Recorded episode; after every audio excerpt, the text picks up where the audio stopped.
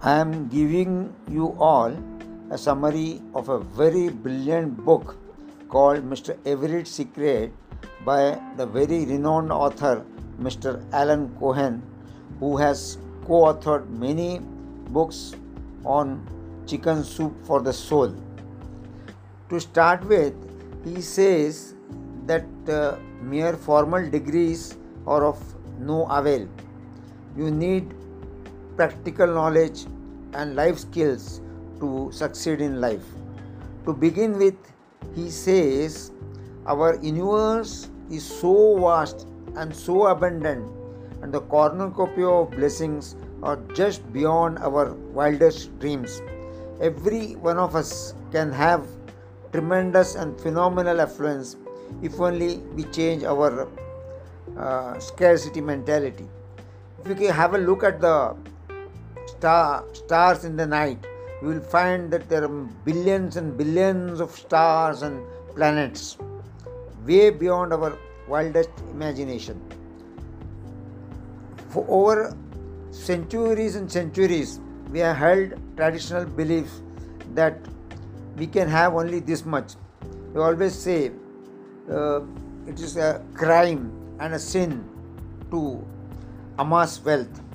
But Alan Cohen says we can have whatever we want and however much affluence we want, we deserve it. We have only to add immense value to immense number of people to have any amount of affluence we desire and deserve. And then he quotes one fisherman who has a very skewed understanding of wealth. Whenever he goes to fish, he carries a pan, he catches fishes and checks the size of the fish with his pan and throws the bigger fishes. So someone curiously asks him why he is doing. He says, This fish doesn't fit in my pan. Then this guy then he is unable to understand. The fisherman could have had a bigger pan. The same goat is also. When we have a very limited thought and thinking that our life is uh, lived on a very meager resources, this is a very skewed philosophy. Then he says about crooked beans. Many of us people believe that getting huge amount of wealth requires unethical and unscrupulous means to earn. And most of us try to amass wealth through dubious means like betting on racehorses, gambling, buying lotteries, and cheating and forgeries or thievery. But it, it is not required at all.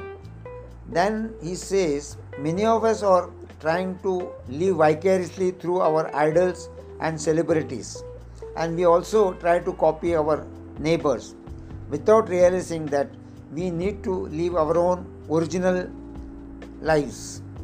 And then comes good lemonade. We should always see to it that we give genuine things to people and not spurious things to amass huge wealth. But that is what is happening in our world. We need to change this skewed paradigm and switch to value based economy. We need to understand that we deserve a lot of things, but what we feel is we cannot afford this much and we don't deserve big things.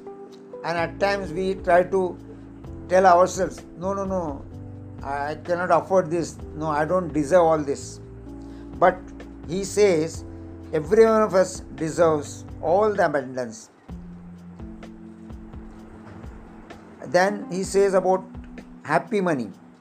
We need to accept whatever the other person gives in exchange for the value we have added to him.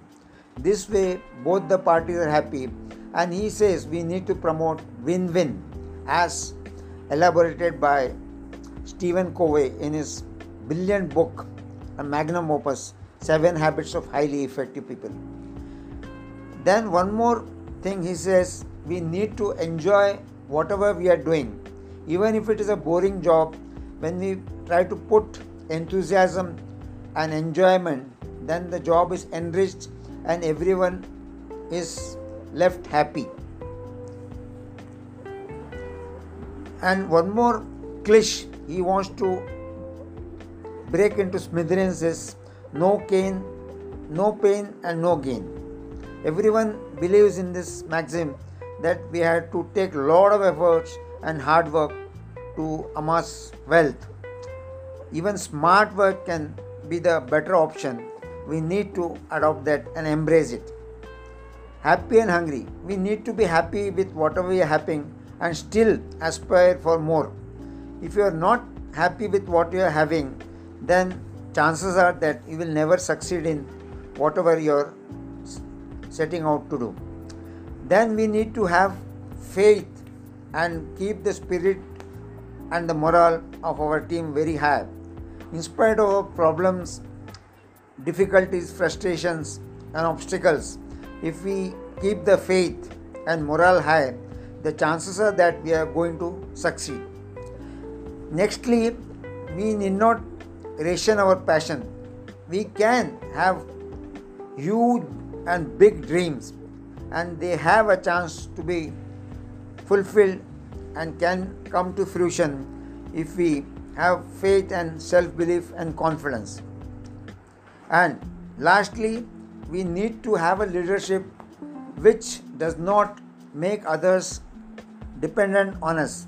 We do not want to promote uh, paras- parasitical tendencies. We need to develop people to take responsibility of their lives and take decisions.